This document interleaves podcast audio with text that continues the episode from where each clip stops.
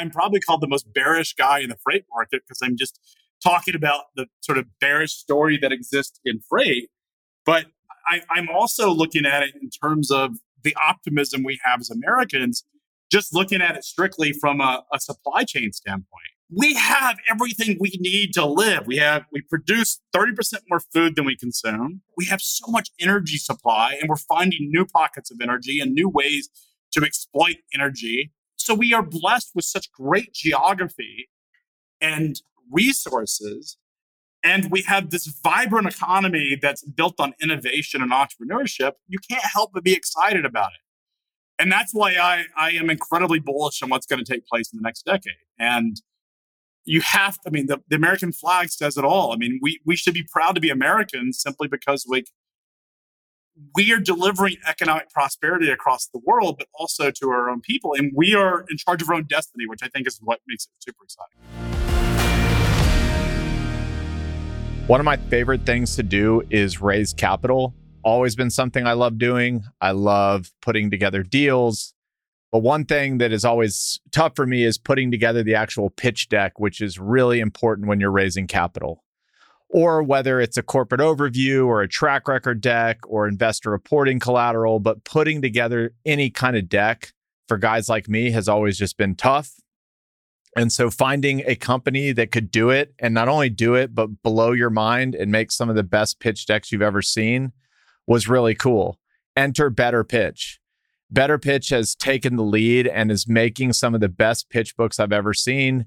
And if you think that not having a great pitch book is important when either raising capital, showing off your company, showing off your track record, showing off to investors, you're mistaken. I think your pitch book is one of the most important pieces of collateral that you could have. So I highly recommend checking out Better Pitch. They have an incredible team. They will work with you. And if you're a Fort listener and you tell them that, they will work with you on as many revisions as you need until you're 100% satisfied. So go check them out. Hey guys, I want to update you a little bit on Fort Capital. We are still acquiring Class B industrial throughout Texas and the Sun Belt. We're looking to buy deals between 15 and up to 250 million. We're looking for portfolios now. We offer industry leading incentives, which you can see on our website, that include an additional half a point commission for off market deals. One thing we found was that our historical contract to close ratio is 98%.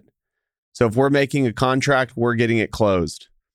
We have a robust team to deliver an on time, smooth closing. And you can see all this at fortcapitallp.com backslash deal dash incentive. Thank you so much. You basically, amidst, I would say, criticism and skepticism from your industry, I have a note that people even got to a point where they were saying that you were responsible for setting trucking rates called a massive freight recession and you were spot on. So, question one is what were you seeing at the time that proved to be true? And, and was it more true than you thought? Like now that you've seen it play out, what actually happened to what you thought would happen?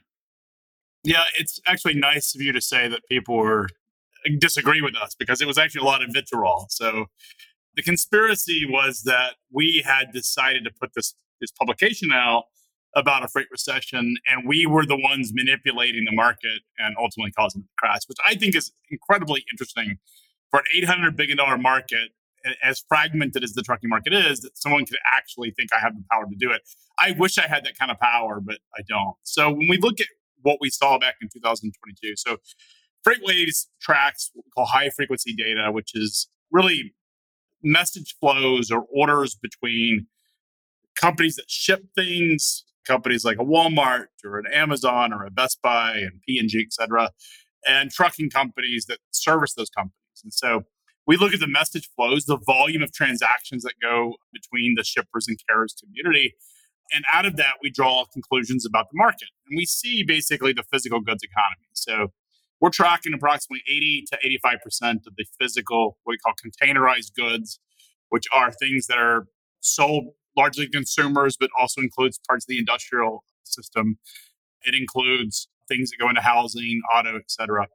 And through that data, we're able to sort of see the pulse of the not only the US economy, but the global economy. We saw a pretty severe downturn in goods shipments, the number of shipments that were going across the, the goods economy started in really started in last January 2022, but really picked up steam in March of 2022. And that's when we identified that there was a freight recession that we believe was imminent. And it turned out to be correct. Bloomberg actually ended up in an article about six weeks after that, after the, this was March of 2022.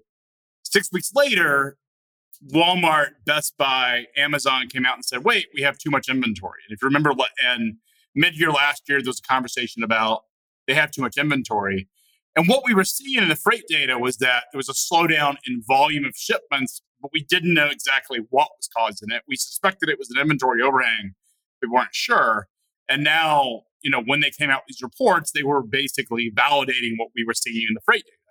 Bloomberg actually coined it the FreightWaves recession which I don't know if being having a recession named after you is a, a compliment or a curse, but I guess it's a badge of honor of sorts. And so, but we saw it in the data, and that's what we do is we track global supply chain. We look at the goods economy on a near real time basis, and we see what's moving, what's not moving, and we draw conclusions from that. Okay, we're 18 months later. What are you seeing right now and I'll quote you on something. You said, one of the great things about freight data is how broad and fragmented the market is, along with the fact that supply chains are upstream. Our trucking and container data sets come from completely independent sources. So when you see a development in both container and trucking data sets, it suggests that something macro is happening. That is what I am seeing in container and trucking. Year over year volume comps in both data sets, both inflected in recent months suggesting that inventories have burned off and the goods economy recovery may be on the way. Yeah, so this has been one of the darkest and deepest freight recessions in history. So just to put this in context, the last major freight recession was 2019. It was the largest number of bankruptcies that happened in the trucking industry since the Great Recession. This is actually far greater and far more damaging and longer than that freight recession has been. This is often, as the industry professionals would say, compared to the 2007, 2008 great financial crisis. It feels like that. And some have argued that it's worse. And the reason that they believe it's worse is that the length of which it's taking and the fact that prior to the time that the freight economy entered a recession, this time around, we added so much capacity. So it's just an overserved market and we have way too many trucks relative to the amount of freight. We also have way too many warehouses and airplanes and ships and all all this capacity that's been built up is just overbuilt versus demand. And so we have to put that in context to understand that when we're talking about volumes, which is what most macroeconomists are concerned about, they don't really care at the end of the day the number of trucks. They don't really care about the number of warehouses. What they care about is what's the broader economic story from a macro basis? I don't really care how many trucks are in the market. I care about what's the goods economy look like.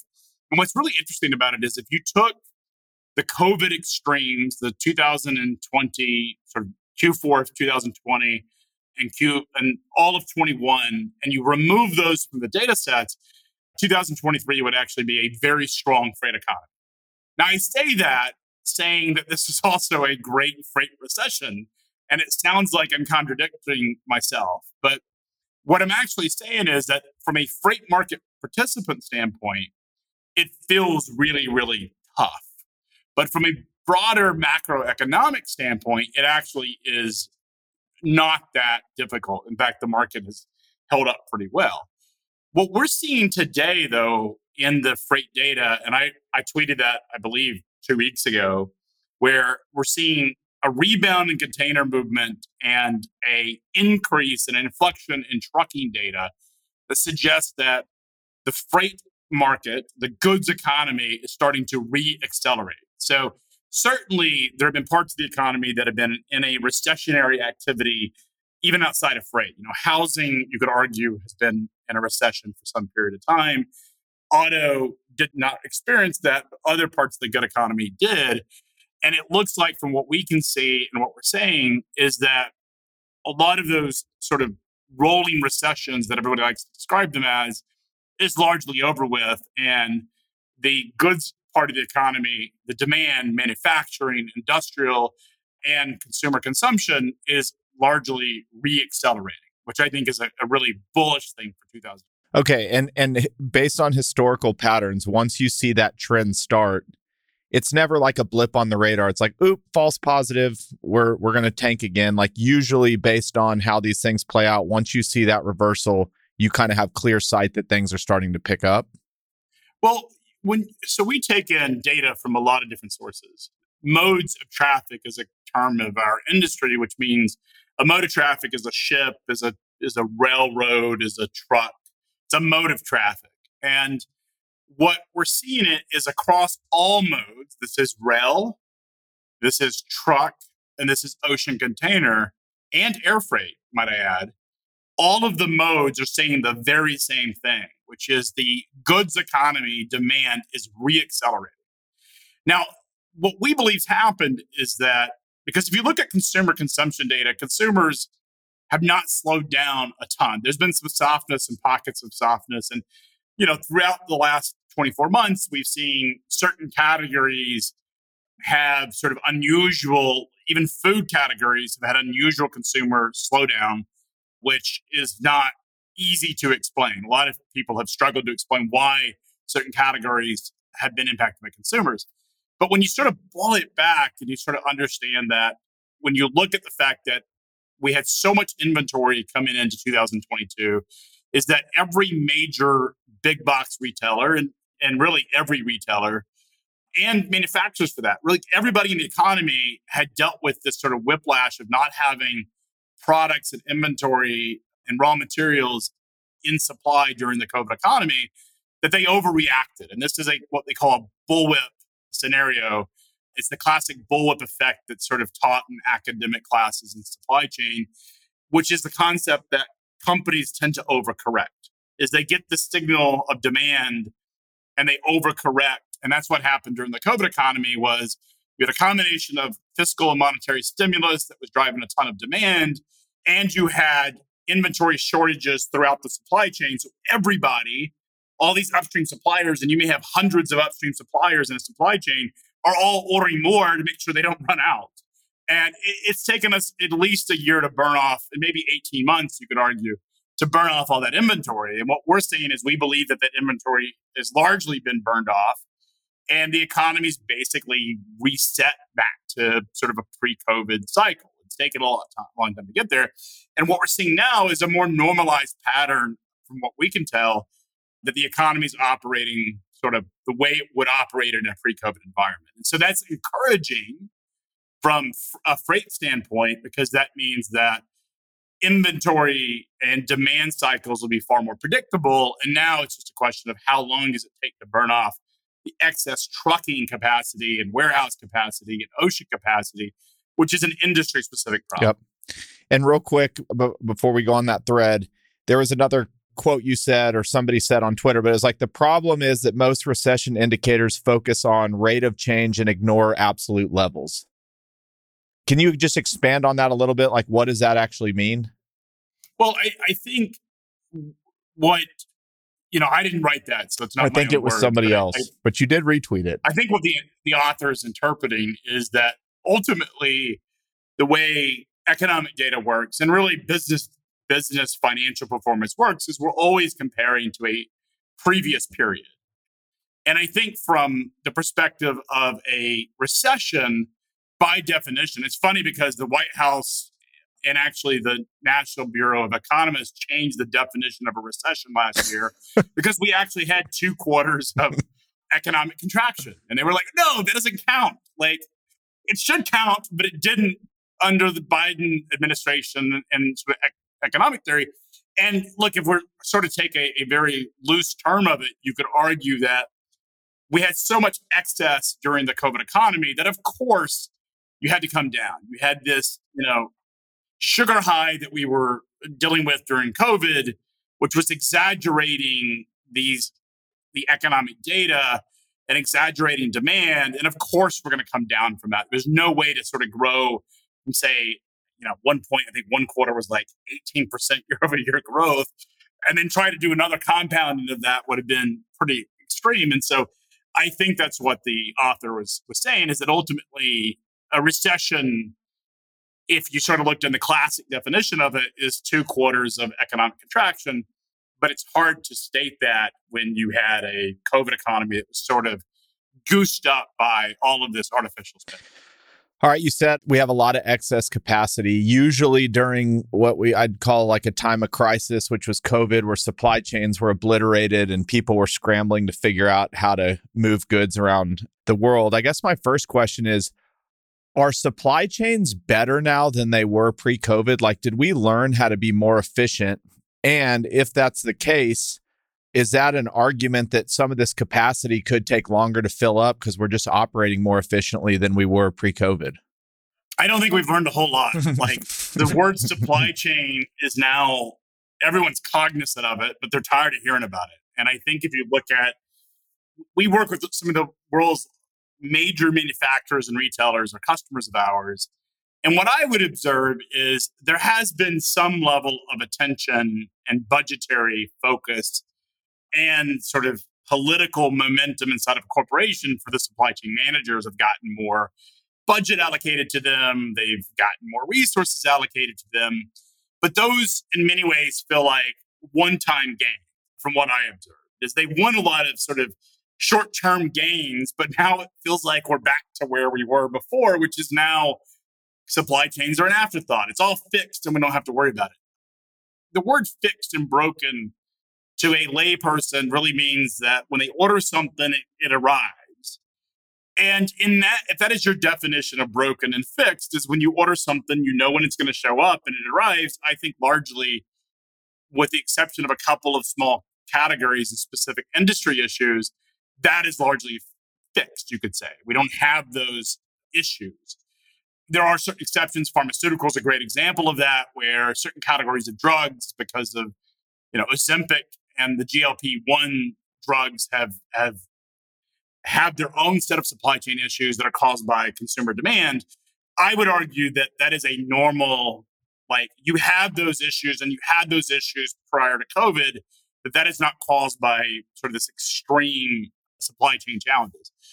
But you always have issues and you're always going to have things that are quote unquote broken. That's what supply chains, that's the reason my business exists is because the world's always fixing these problems that exist and supply chains are always being disrupted. If that did not happen, I would not have a business. But in terms of how a consumer would see it or just the general definition, the answer is largely most of it's fixed. And we're not going to experience a 2021 like issue anytime soon. Well, I have to ask you now that you said the word Ozempic, do you guys have any data that freight volumes had slowed down at Walmart, Amazon, the big grocers at the same time that America's getting skinnier on Ozempic? We have seen a slowdown in big box, we, or we, I should say, ha- saw a slowdown in big box retailers and in certain food categories really in the first quarter and in second quarter of this year even in the third quarter. But it's it is it would be an exaggeration for me to say that that's the GLP ones or the Ozempic effect. What I do think has happened is a lot of the, you know, we think about the COVID level stimulus where you look at the amount of money, a lot of those programs continued to exist really until this year. And it was actually SNAP payments that ended in April. And you can actually look at like Costco's data and Tyson Foods came out. I believe it was Cargill came out and talked about a, a deterioration in their sales.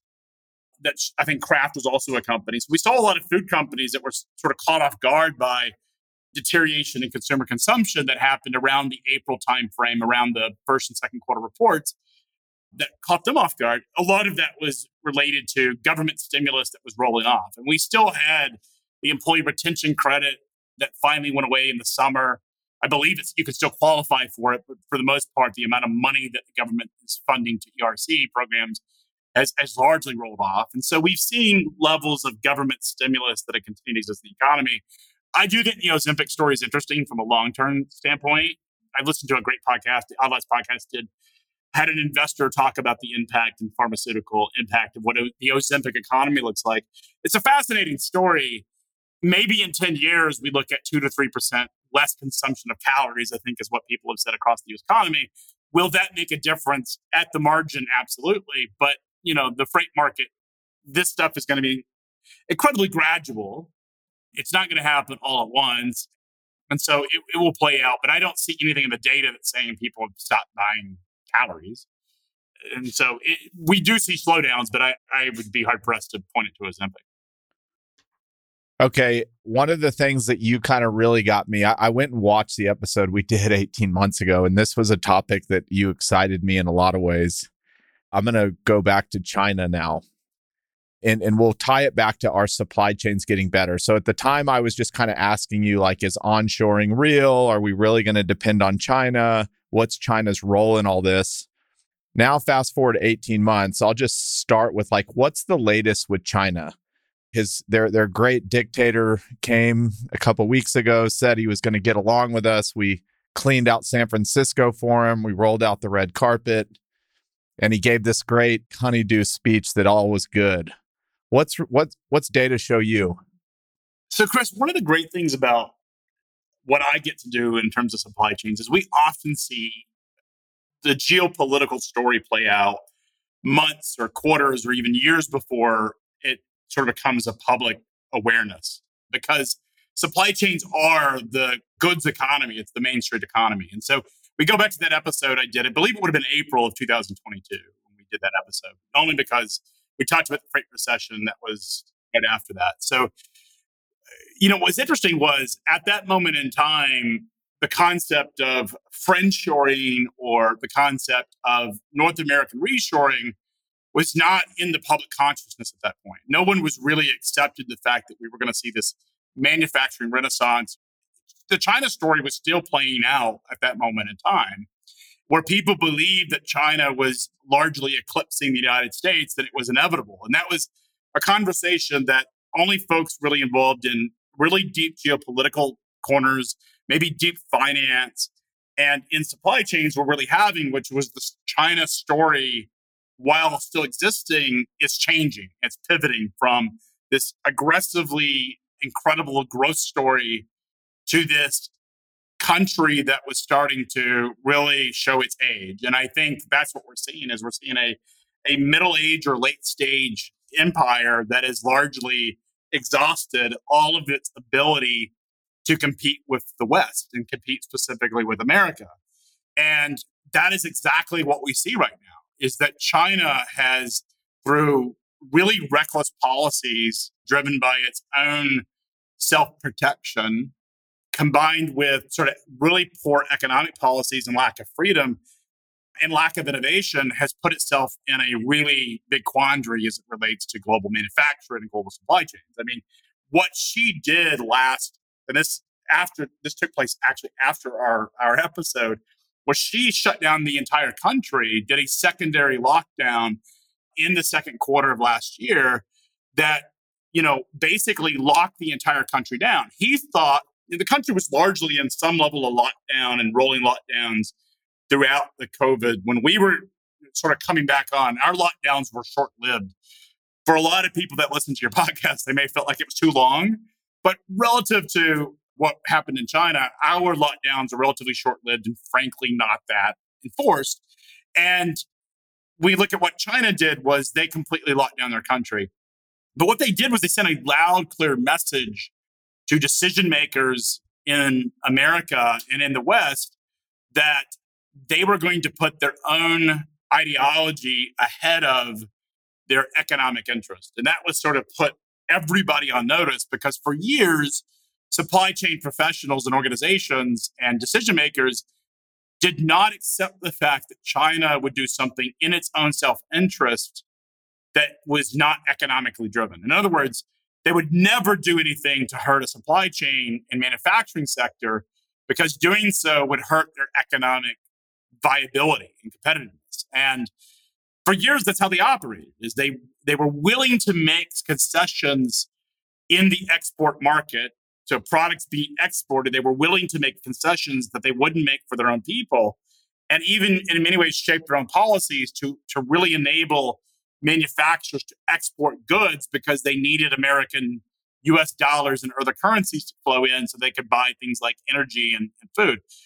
That is no longer the case. And what they have done is they put every supply chain decision maker on notice that their ideology is going to supersede their economic and manufacturing well being. And so, because of that, we're now looking at practically every supply chain decision maker around the world thinking about where do I go to manufacture my products, have dependable government policies that are going to and allow me to build these products and have consistent uh, availability of these products. Where can I relocate my factories? Where can I relocate my production? And it's obvious that you're going to go to the largest economy in the world, the United States, and you have to consider how is it serving that economy. And that's where the North American reshoring story is playing out. And we're seeing that. I mean, what's incredible about this is this is a, an opportunity to see the reshaping of an economy, and we're living right in the middle of it. This is a, a completely generational shift on how the global economy is going to work. And I think, you know, I am 44 years old. I, Chris, how old are you? I'm 36.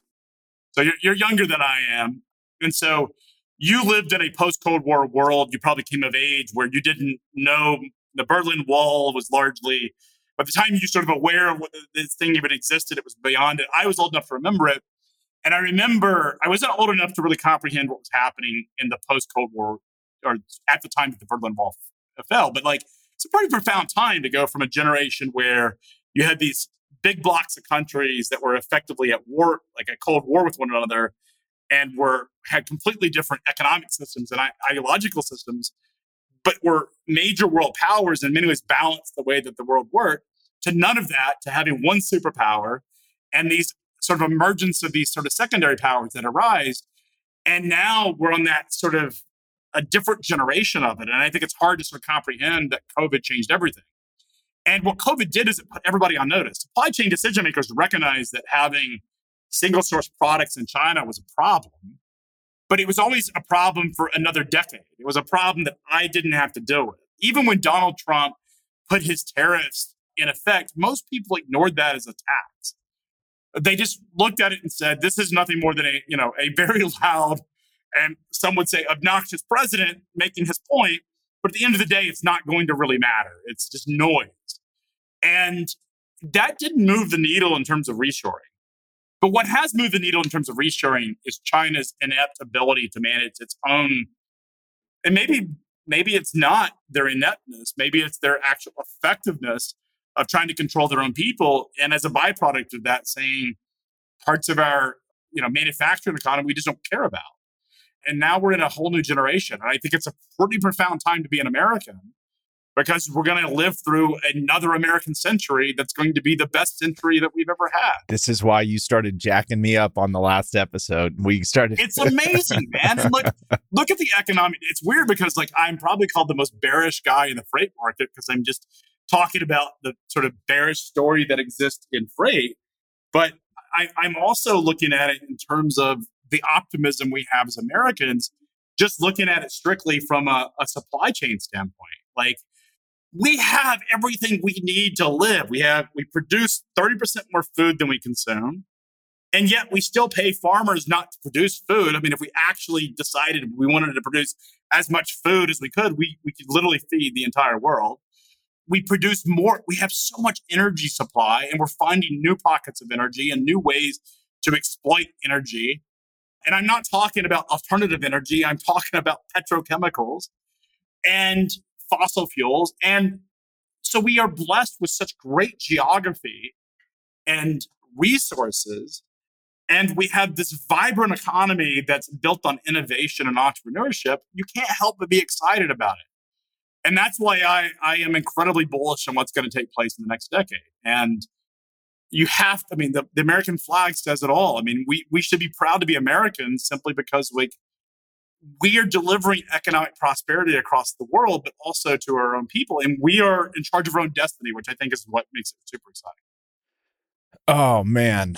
I just want to go run through a wall again. And like I like I I can be critical of every, you know, there's a lot of things that we do wrong. Sure. Like there's a lot of problems in America, but like you have to be super jazzed and fortunate to live. And this isn't like th- like we are just so fortunate. And I think that's what we have to remember is like for all the problems we've got, we have so much right and so many opportunities.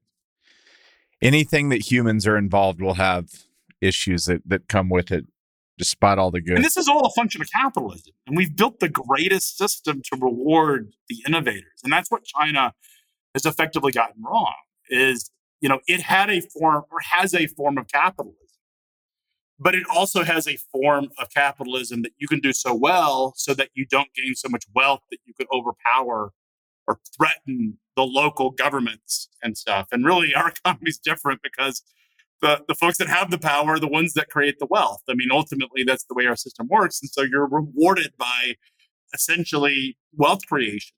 And it's not selfish wealth creation, it's wealth creation begets exponential wealth creation throughout our economy okay, if I said today, is there a data point or data points that come to mind that would prove that this reshoring renaissance is underway? Do you have something that's to say, look, in the last 18 months, X, Y, and Z has already happened, and I expect this to continue to grow? Yeah, I mean, we've seen in terms of production of new manufacturing, and here's the thing to, to keep in mind is that manufacturing is and supply chains is not a short term issue. Like it is not a fact that I can move a supply chain and build a factory and build manufacturing within a year and see it in the data. This is a decades long development. But what we're seeing is the number of new manufacturing and production facilities and investment into our economy is growing by something like 10x over the last two years or three years, pre COVID to now. And what's happening is we're seeing the early manifestations of new production here in the United States as, companies are now considering, unlike before, the United States as a competitive place to manufacture.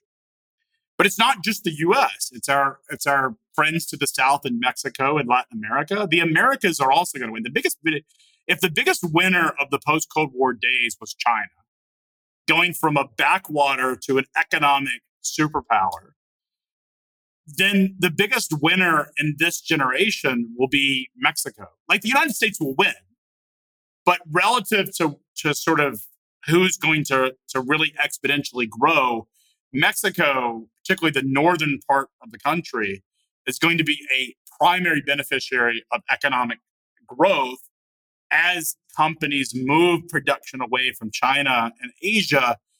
They're going to locate a lot of that manufacturing in northern Mexico and even central Mexico. And that's going to create a lot of, of really interesting opportunities. One of the data points we look at to get specific in data is we look at market share of truck volume by origin location. And trucks, as we think of it as North America, but specific into the United States. So, port of entry of like Laredo, Texas, is pre-COVID was the largest port of entry. It lost it when we saw it is historically competed with like the port of LA and Long Beach. And what's happened is the port of LA and Long Beach during COVID had beat out Laredo and now we've seen Laredo come back. And Laredo, in terms of market share, has has tripled in terms of the amount of truck traffic that's going through the port of Laredo compared to any other uh, in, in, itself. It's tripled the, the amount of volume and the amount of market share it has, uh, and has been the fastest growing market in terms of U.S. truck traffic. The other, by the way, the other two cities that I think is really interesting that have also grown market share is Houston, Texas, and that is really petrochemical related as much as anything, uh, but it's also related to a port, but largely petrochemical. And then Detroit, which is a function of the auto manufacturers really rethinking about how they produce cars and moving towards EVs and sort of newer advanced uh, automotive technology. But that uh, the auto sector has has done largely well in the last two years, much better than other parts of the manufacturing economy. Okay, I want to ask a few questions just a little more nuanced on different parts of our supply chain. I'd start with Panama. Somebody asked drought in the Panama Canal has and traffic is severely impacted. Are you seeing that? Of course. You know, there are ships now that are routing around down South America all the way south of Argentina just to avoid the Panama Canal. We're seeing them go around. Look, these are situational and dealing with supply chains and having done it for years is there's always something that's being disrupted. You know, the Suez Canal blockage that happened two years ago would have been a non story and nobody would have known about it or very few people would have cared had the supply chain not been so quote unquote broken at that point in time. But we remembered it because it was a story of, oh my God, one of the world's largest shipping channels blocked. It was only blocked for like two weeks. And it certainly snarled traffic, but it is a non consequential thing. If the Panama Canal drought was happening two years ago, every single news story would be about it because it would be, you know, it would be a bigger story. But the fact is that this is a circumstantial problem. It is a challenge, but there are alternative ways to move traffic. So if you're coming from Asia and you're going up the East Coast, you could very well move that traffic through alternative sources. You could reroute traffic to the West Coast and through rail. So these things do happen, and it's a regular occurrence in my world to have something disruptive. But this is a short-term problem that is is going to resolve itself. Canadian Pacific and Kansas City Southern officially merge. How does that basically impact the rail line from Canada to Mexico? It's again that NAFTA, and I know we're we don't call it NAFTA anymore, UMSCA or something. I can't. I, just, I can't. It doesn't have the cold name like NAFTA, like UMCSA. But the NAFTA story, this is what this is all about: is that essentially, if you think about linking Mexico, Kansas City Southern was that north south traffic. And when you link Mexico to the United States to, to Canada, they're playing on that north south traffic. They're playing on the, the NAFTA story that really started when I was in college. I went to school at Baylor in, in Waco, Texas. And, you know, the NAFTA story was a big thing, right? Like this was a time in the 90s when everybody thought that Mexico was going to rise as the next superpower. And then China entered the WTO and sort of took that story away from Mexico, the momentum away from Mexico. We're back to that. And what I think this is, is, is one of the major rail lines in America, freight railroads in the Americas, has is essentially trying to create a, a continuous stream on a single owner from inland Mexico all the way to Canada. And I think it's it's an exciting time. It's just just a function of the fact that we have the best freight infrastructure in the world. And when you start to think about Canada products, which is really raw materials, I mean, that's what Canadians are good at is producing raw materials. They do have good advanced manufacturing, uh, particularly in auto, but they're really their their real gift to supply chains is in that raw material exploitation and production. And you have the Mexicans, which have relatively cheap labor and plenty of it uh, to produce products. And then you have the Americas, which are, you know, the United States, which is really just the, the consumer economy and the distribution center. So you unite those things, and all of a sudden, we have a much more vibrant economy. Like the next, like I said, the next hundred years is going to be America's to have. And here's what's cool about it is, look at what Europe's doing. Is they they have shot themselves in the foot because of lack of energy. And we, and look, you can give the Biden administration a lot of heat, and I have said this, is their energy policy coming into their administration was flawed. Biden said he wants to shut down the fossil fuel industry, but you got to give him a little bit of credit. Like I'll say, I'll let you do is, it.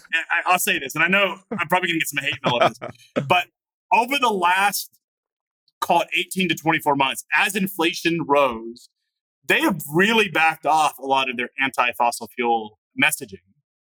And it really was a messaging problem. Yes, they didn't approve permits, and yes, they put some regulatory issues in it.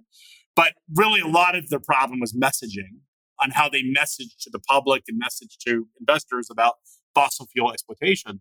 But what they've realized, I think, is, or at least have not attacked the fossil fuel industry, is that domestic production is the most environmental, it's the best for our economy, and they have far more control of how those gives them a lot more control of our own destiny and policy. And I, I think you can, in many ways, thank Putin for that as well. Like the fact that the Biden's administration is so concerned about Russia's aggression and what's happening in Europe that they're willing to sort of allow to step off their environmental and zero carbon initiatives, I think is a is, is a really big positive for American production. I mean, look at how much oil we're producing in America versus what we were pre-COVID. It's it's pretty astounding. Yep.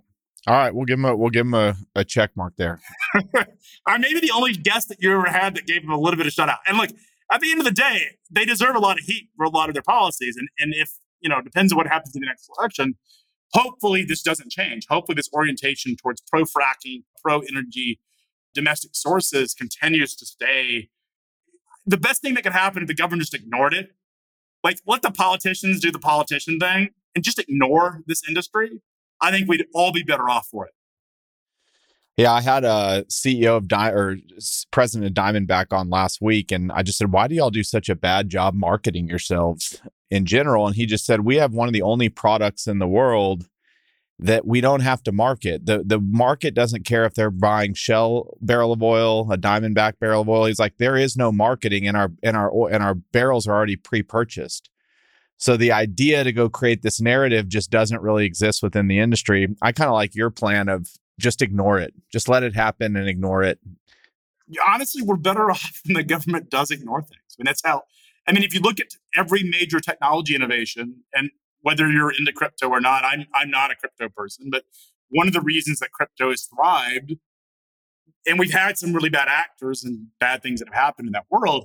But one of the reasons it's thrived is the government doesn't know how to regulate it. And that's what's allowed it to exist. And a lot of technology innovations throughout history have occurred in the United States specifically because we allow things to actually happen before we regulate them. And we have a system that encourages that kind of innovation versus discourages it, like you see in Europe and, and many parts of the world, is if you make a mistake and break a law that doesn't exist in places in Europe and in Asia, you can lose everything. You can be put in prison. Whereas in the United States, for the most part, we allow technologies to proliferate.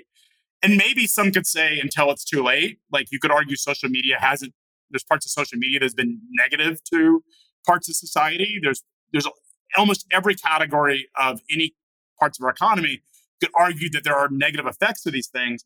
But largely, the reason we're such a successful economy is because we allow these things to, to exist and the government ignores them. And that's awesome long government ignoring things. We'll put it in that category. Keep them out of our lives, man. So. All right, last question, and then we're going to switch topics. You talked about a lot of bankruptcies that have happened over the last year, but maybe the biggest was Yellow. They had 30,000 employees. What happened there? And was that just a tidal wave that they could see in the distance coming? It seemed like it kind of happened overnight, but what happened in that situation?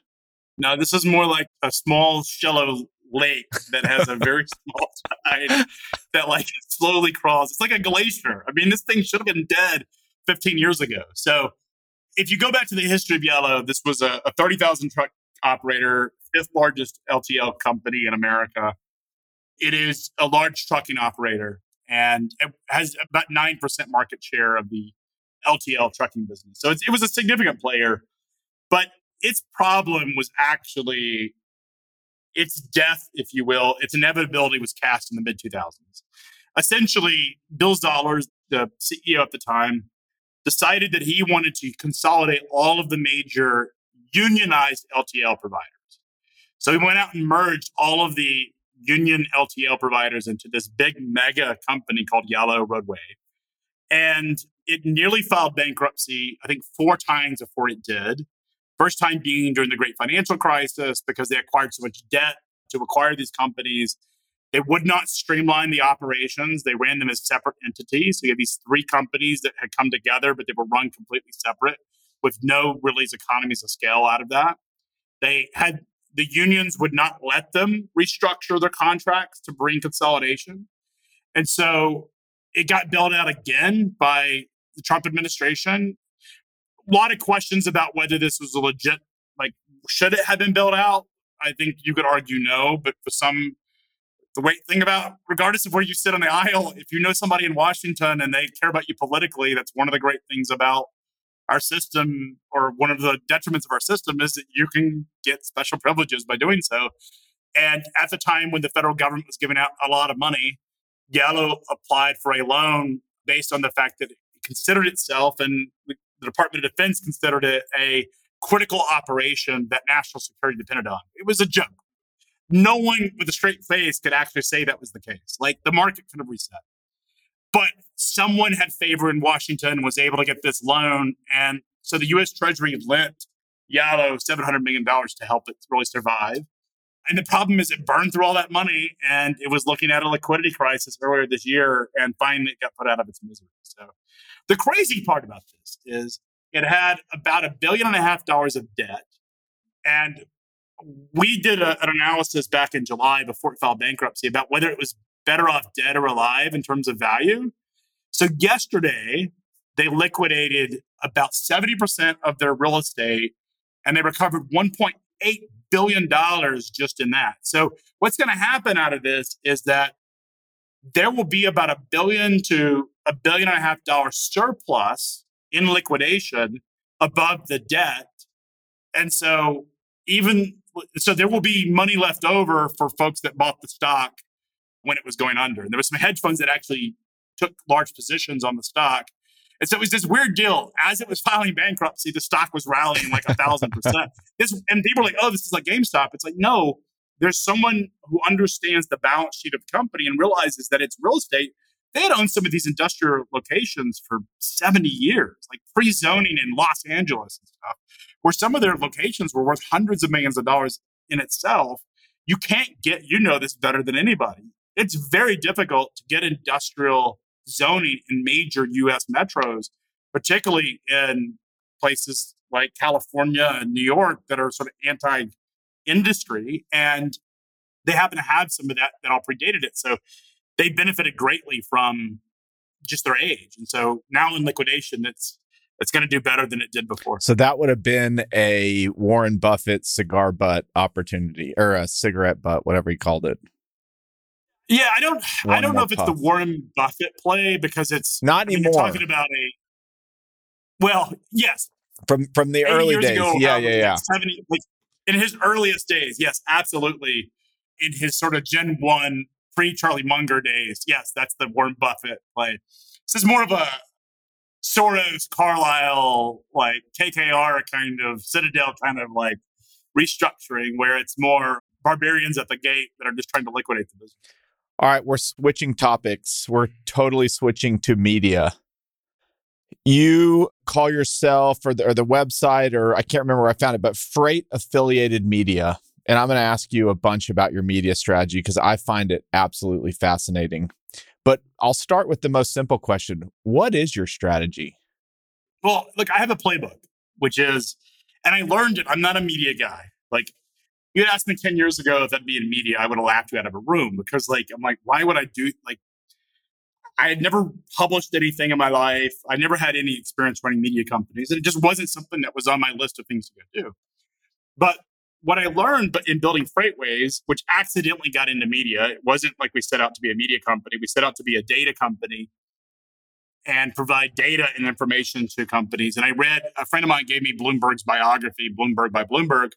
I read it and I was like, this is the playbook for our business, which is effectively we have this media business which provides top of funnel to our data business. So our data business called Sonar, our media business is freightwaves.com and freightways media. And by basically having this large media business that shapes the way people think about topics and influences the way that they think about things, we can influence their buying behavior we can influence how they think about product.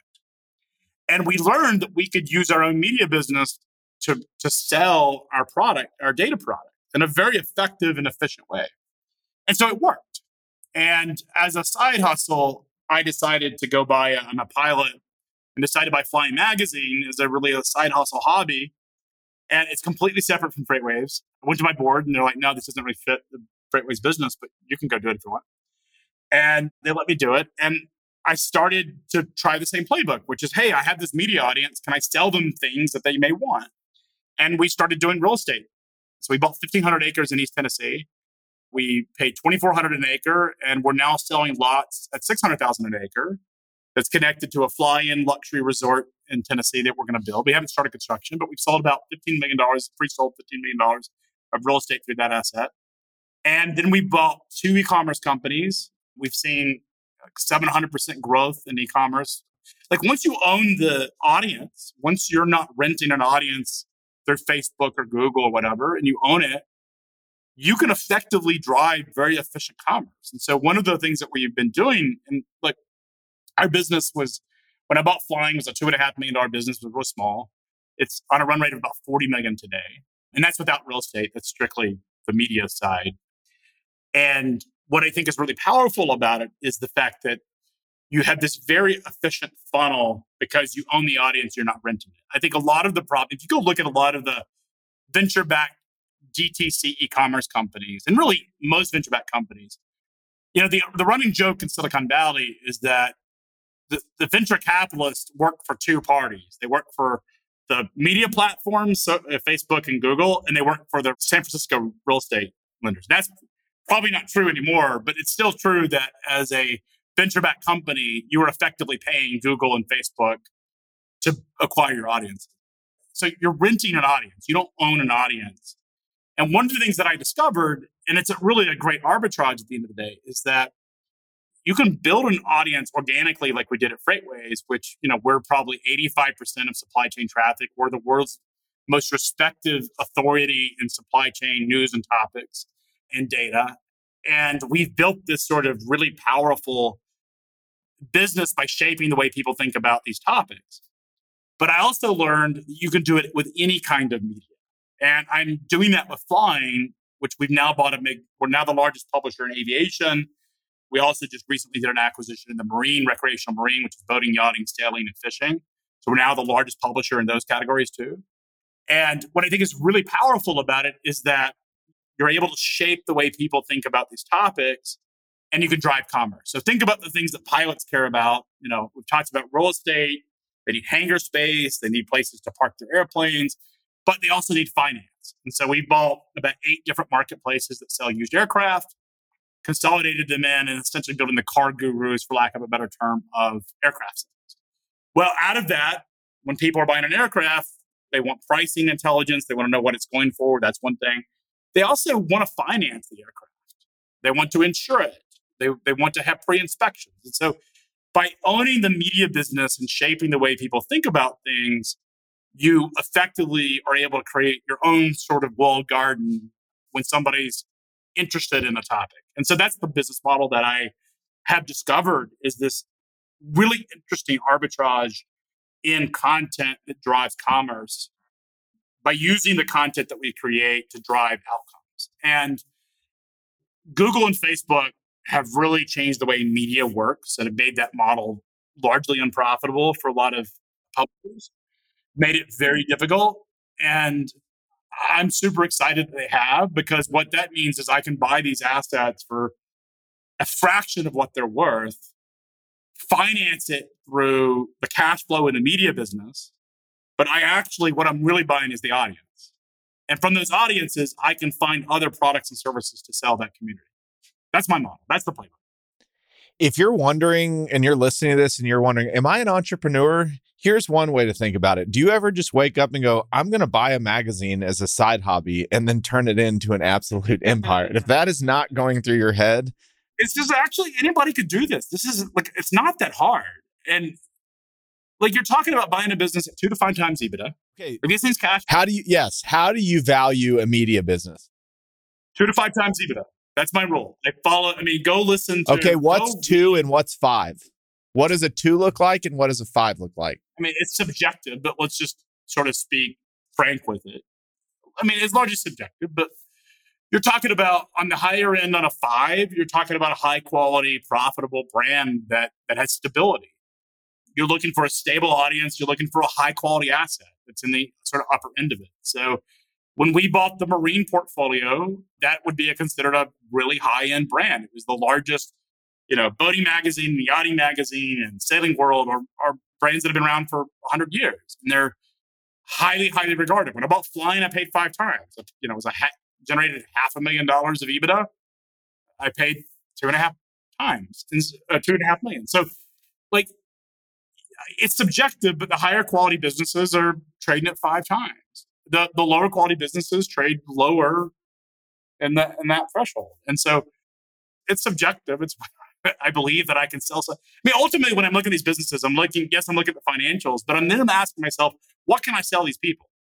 Like, do I understand the market well enough? Like, I I've never spent any time in the marine industry, but I I grew up around boats, and I understand enough about that audience to know what types of products. It's very similar to the aviation audience.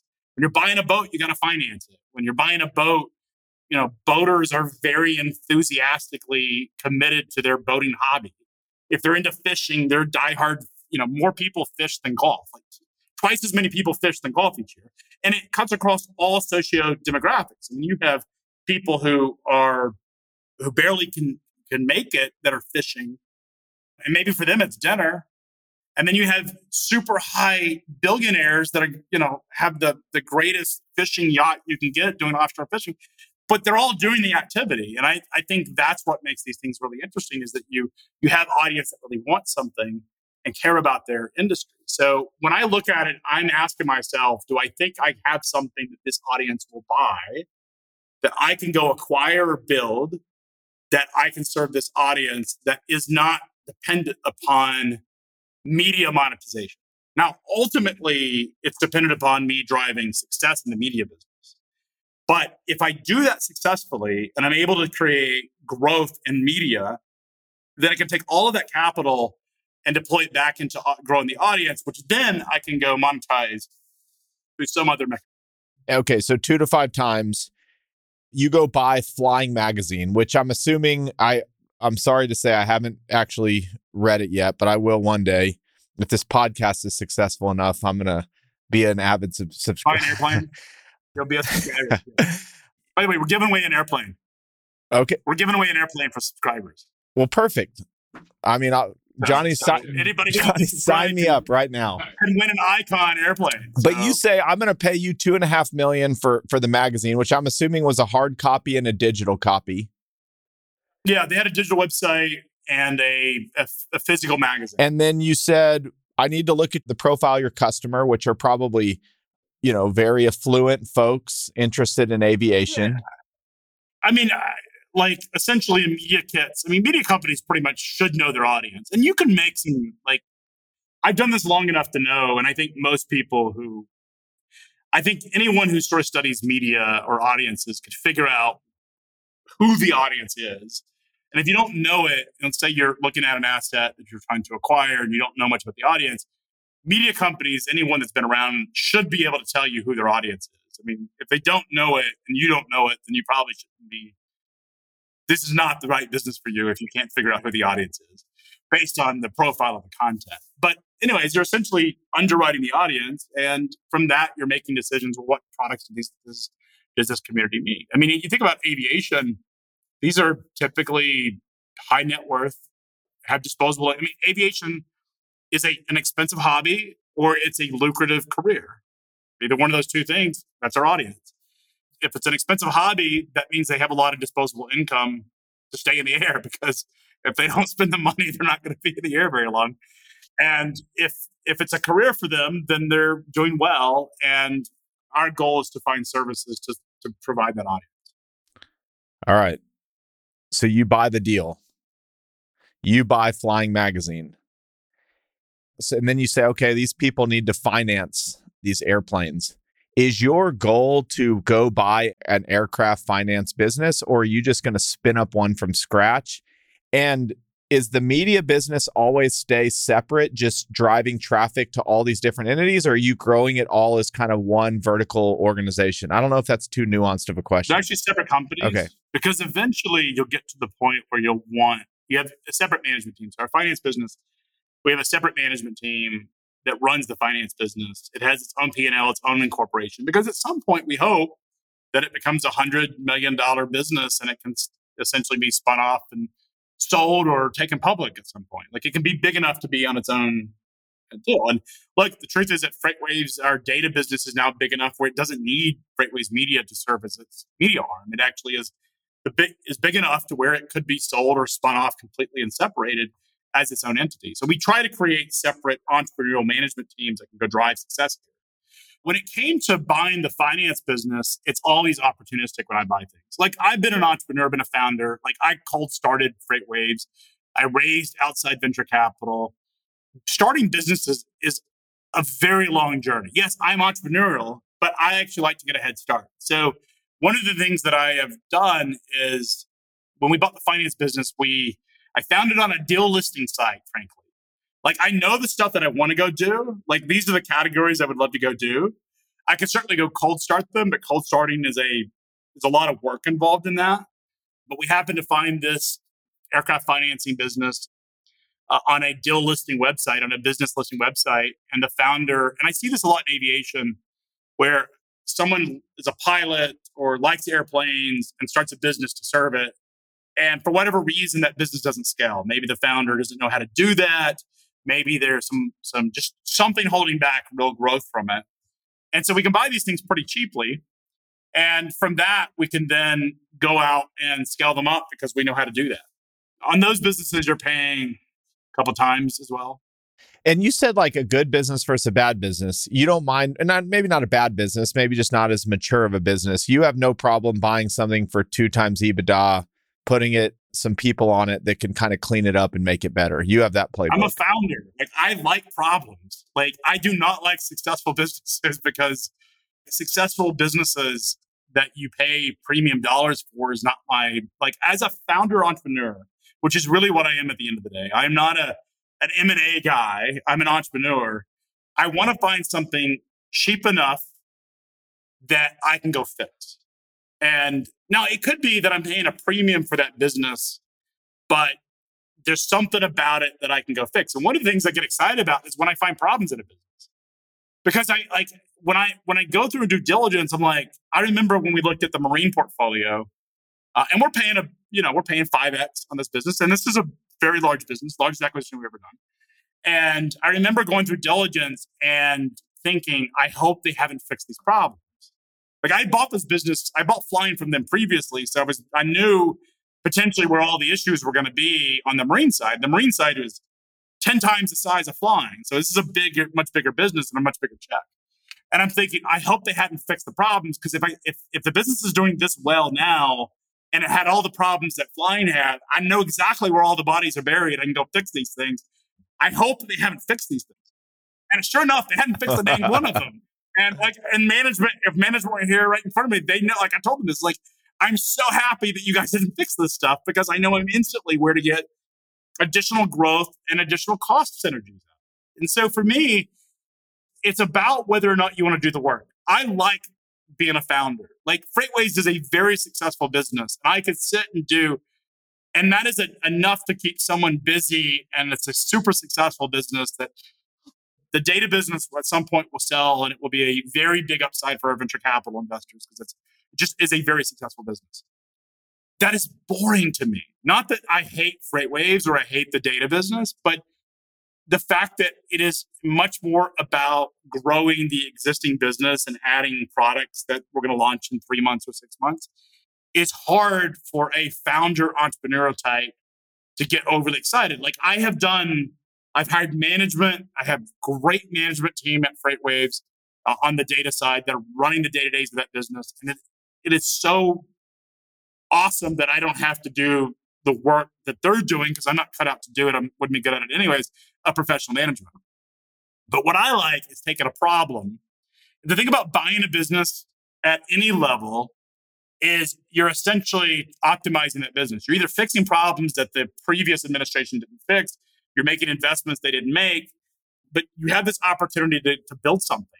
So I like businesses that have strong audiences and strong audience characteristics in media.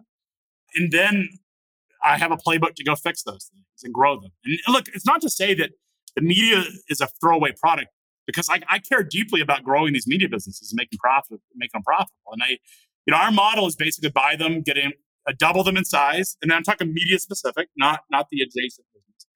Double the media business within two years, get it to about a 50% margin is the goal, and and, and essentially, then we go find adjacent products. And what we found with flying, so we, we bought Flying Magazine and we've done 20, we've bought another 25 aviation brands after that. Small, these are typically media businesses can be small. It could be a single website or a small magazine. But what we found is, and this has been the surprising thing that I've learned is you think it starts to dilute the audience. You think that the more properties you get, you buy, you're starting to pull from the same audience or even advertisers. That is actually the opposite. What we found is it's actually easier to bundle things together, and you actually accelerate by cross selling into the audiences that you already own. So these things have been have been have worked out well. So owning more of a category for us is more important. And one of the things that we get asked is like, are like advertisers like, are you going to raise the price in the advertising? And I'm like, no, actually, I want you to spend more. And how do we incent you to spend more? So.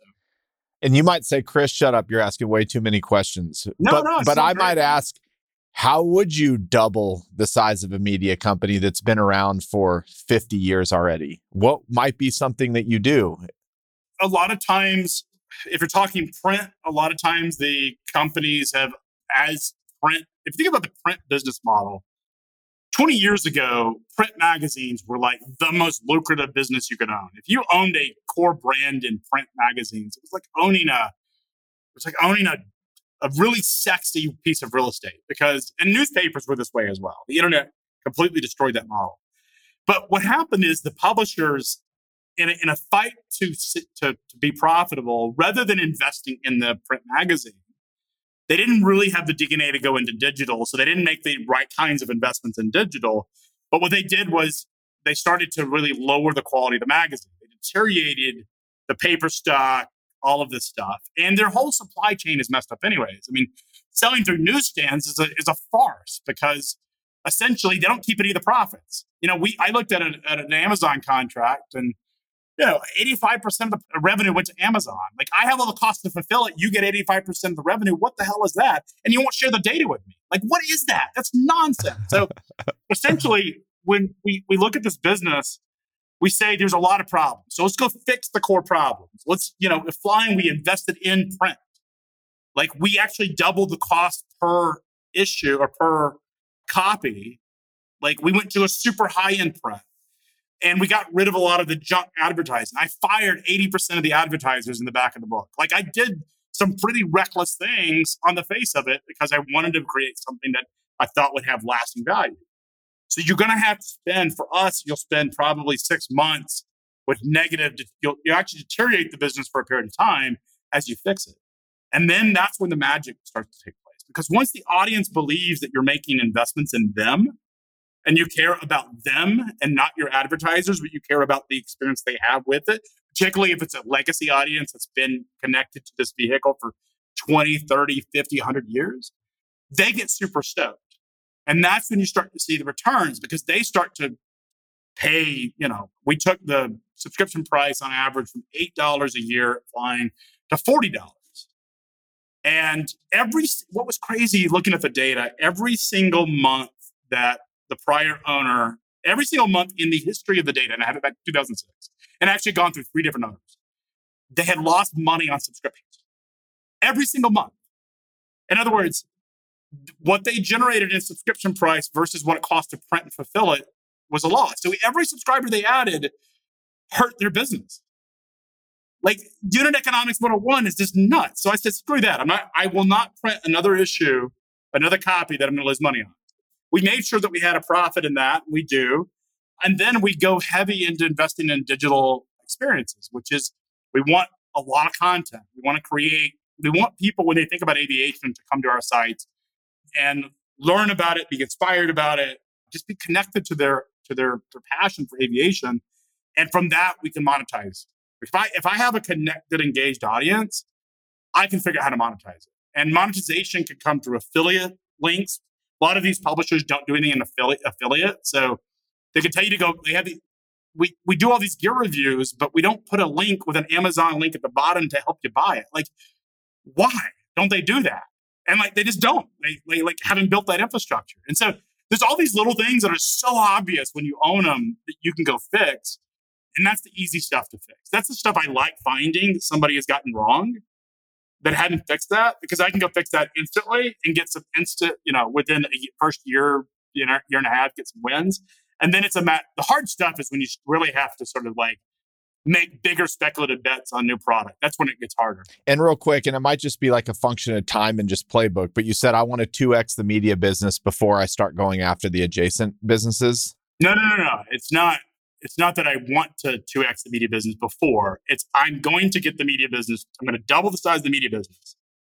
And th- at the same time, I'm figuring out what to commercialize. So I think of myself as like a almost I have a private equity playbook with an entrepreneur's mind, which is like a super rare thing because most private equity guys are they're spreadsheet jockeys. They don't actually know how to to do the whole like venture startup thing. But that's my strategy is we use an underwriting model. I'm a, I'm a spreadsheet jockey by all definitions. That's what most people here think of me. Like that's what we do. We underwrite the business the way a private equity firm would do it.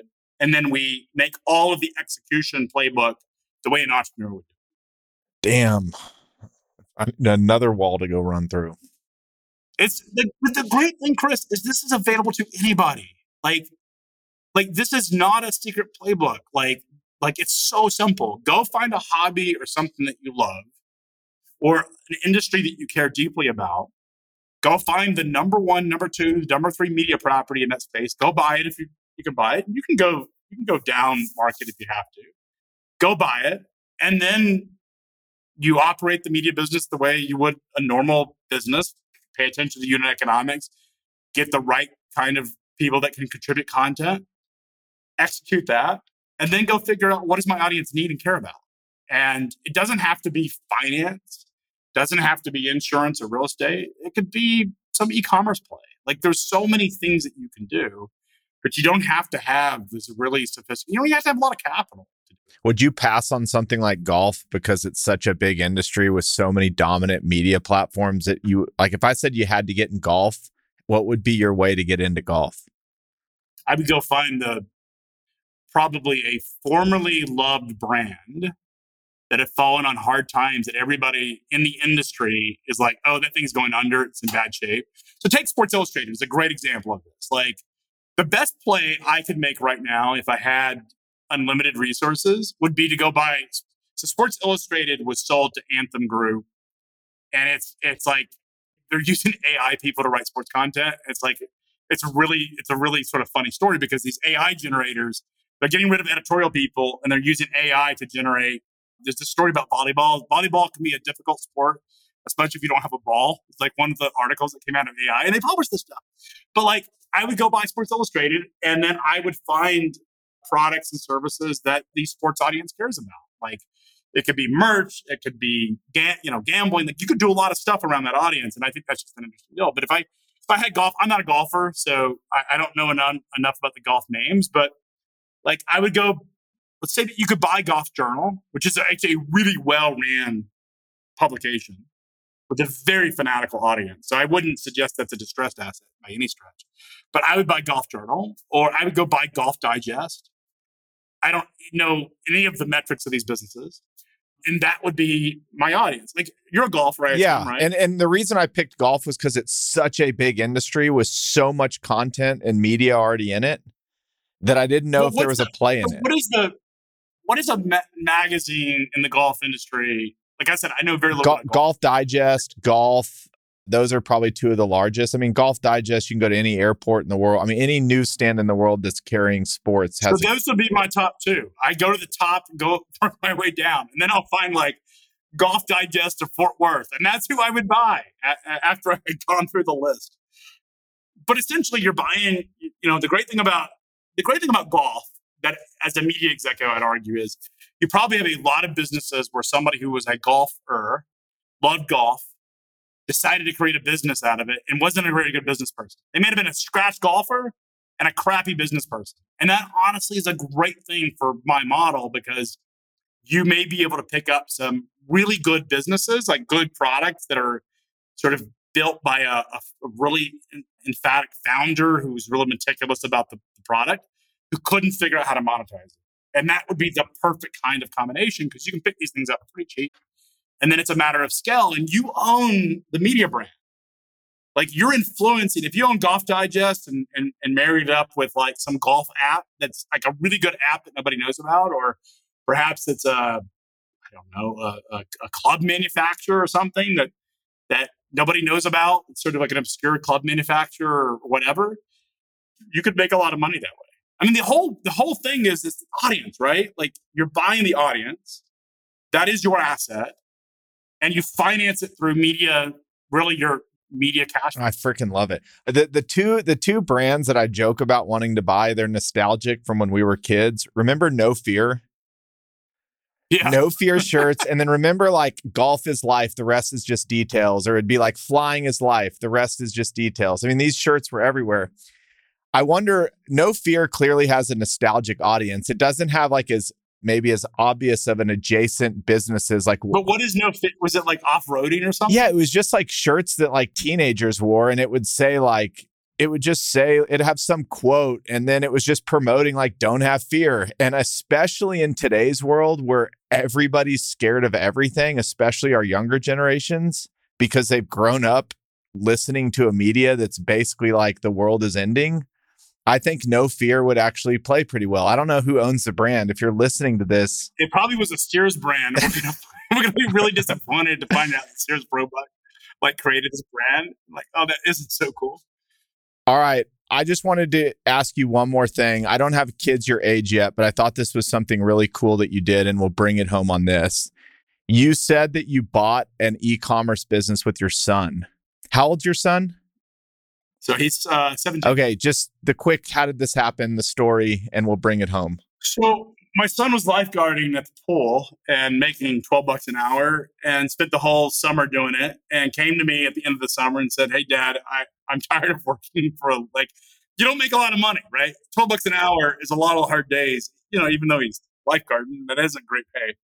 And he's like, I want to make real money. And he's like, How do I start a business? So he, he sort of he came to me wanting to start a business. And we did some stuff that wasn't real successful, but it was a chance for him to understand it. And I was going through, and I do this on the weekends, is I'll scout these listing sites, these business listing sites. I'm actually looking for stuff for flying. And I came across a really tiny e-commerce site called Aeroswag that happened to sell custom products to pilots. And I was like, hey, I would buy that for flying, but I will buy it so that he and I can learn it. So it's ten thousand dollars the company had done $6,000. And this is a perfect example of a successful product, print on demand product, founder who's a pilot, loved aviation, but for whatever reason had not scaled the business and monetized it. And I was like, I could, I could do this because I could take my audience, my playbook, and apply it into this e-commerce business. And I'll do it alongside my son. He'll help me build this business. And that's exactly what we've done. And so we've seen, you know, that business will do over $100,000 this year. We bought it in January. You'll do $100,000. It will, it's a 25% margin business. It will generate, you know, 25 to $30,000 of, of contribution margin, profit, if you will. And he gets a front row seat of seeing how business is really done. And yes, is it in some ways because I own a media business, is it sort of cheating? Absolutely. But that's what business is all about. It's about having networks and distribution. He's learning the power of what it means to own an audience, how to distribute product to them, how to design product, how to price product, how to think about customer acquisition, how to think about lifetime value, how to ma- like all the stuff that you would learn by doing it. He gets to see it firsthand, and he gets to have some ownership in the outcome. And so it's been a great little experience, and we've you know been been driving it. So. Okay, what is one thing that he, or a few things, like what's his job? What would you kind of know the playbook, but what does he do? Yeah, I mean, product, product pricing. So he's the one designing a lot of the images and the product, uh, how we market the product, the actual products themselves. He's he's learned that he's got a little bit of uh, sort of creative, being able to, to design the entire product. So he runs the product designs, designs these things out figures out how to price them, figures out how to market them, runs marketing campaigns. The great thing about print on demand, I mean, you think about as a sort of taking this as a, a broader sort of conversation towards how easy it is to start a business in America. Shopify creates, so this is a Shopify built store, which anybody can go create, and they're handling, you know, the payments, they're handling the the website, they're handling all of that, super turnkey. You get a print on demand. We use a, a service called Printful that does print on demand swag. So like this hat and and I, I have one of our cases I'm showing you here. It's a print on demand iPhone case with an airplane map. It's great because it's all super turnkey. So now what he gets to figure out is okay, what products do I want to offer? What designs do I want to offer this audience? What do I want to charge the audience? How do I want to distribute it and market it? And those are the things that he gets to help experiment. And he's done some things innovative that I haven't explored around TikTok and stuff. He's using AI to to write. So one of the things he was doing was using Chat GPT to to write the checkout like descriptions of the products. But he's uh he's doing the stuff that if it were his only business, he'd be doing the same thing. So but it's it's it's such a cool experience because he gets a first-hand account at the power of audience. Now, what he'll tell me is at some point he wants to he wants to run my playbook on his own business without me involved. And that's awesome. And that's what I want him to do. And so hopefully so, at some point he'll figure out what he really loves. His passion is not airplanes, it's mine. But at some point he'll be able to take this playbook and apply it to any kind of industry. Maybe it's golf. He's not a golfer, but he's into rock climbing. So maybe that's what he ends up doing. And he can take the same playbook and apply it there, and he's off to the races. Craig, thank you for round two. Today was awesome. Chris, appreciate it, man. I hope you've enjoyed this episode of the Fort Podcast. Be sure to follow us on your favorite podcast platform or hop on over to YouTube to watch full video episodes if that's what you prefer. For more information, you can check out thefortpod.com.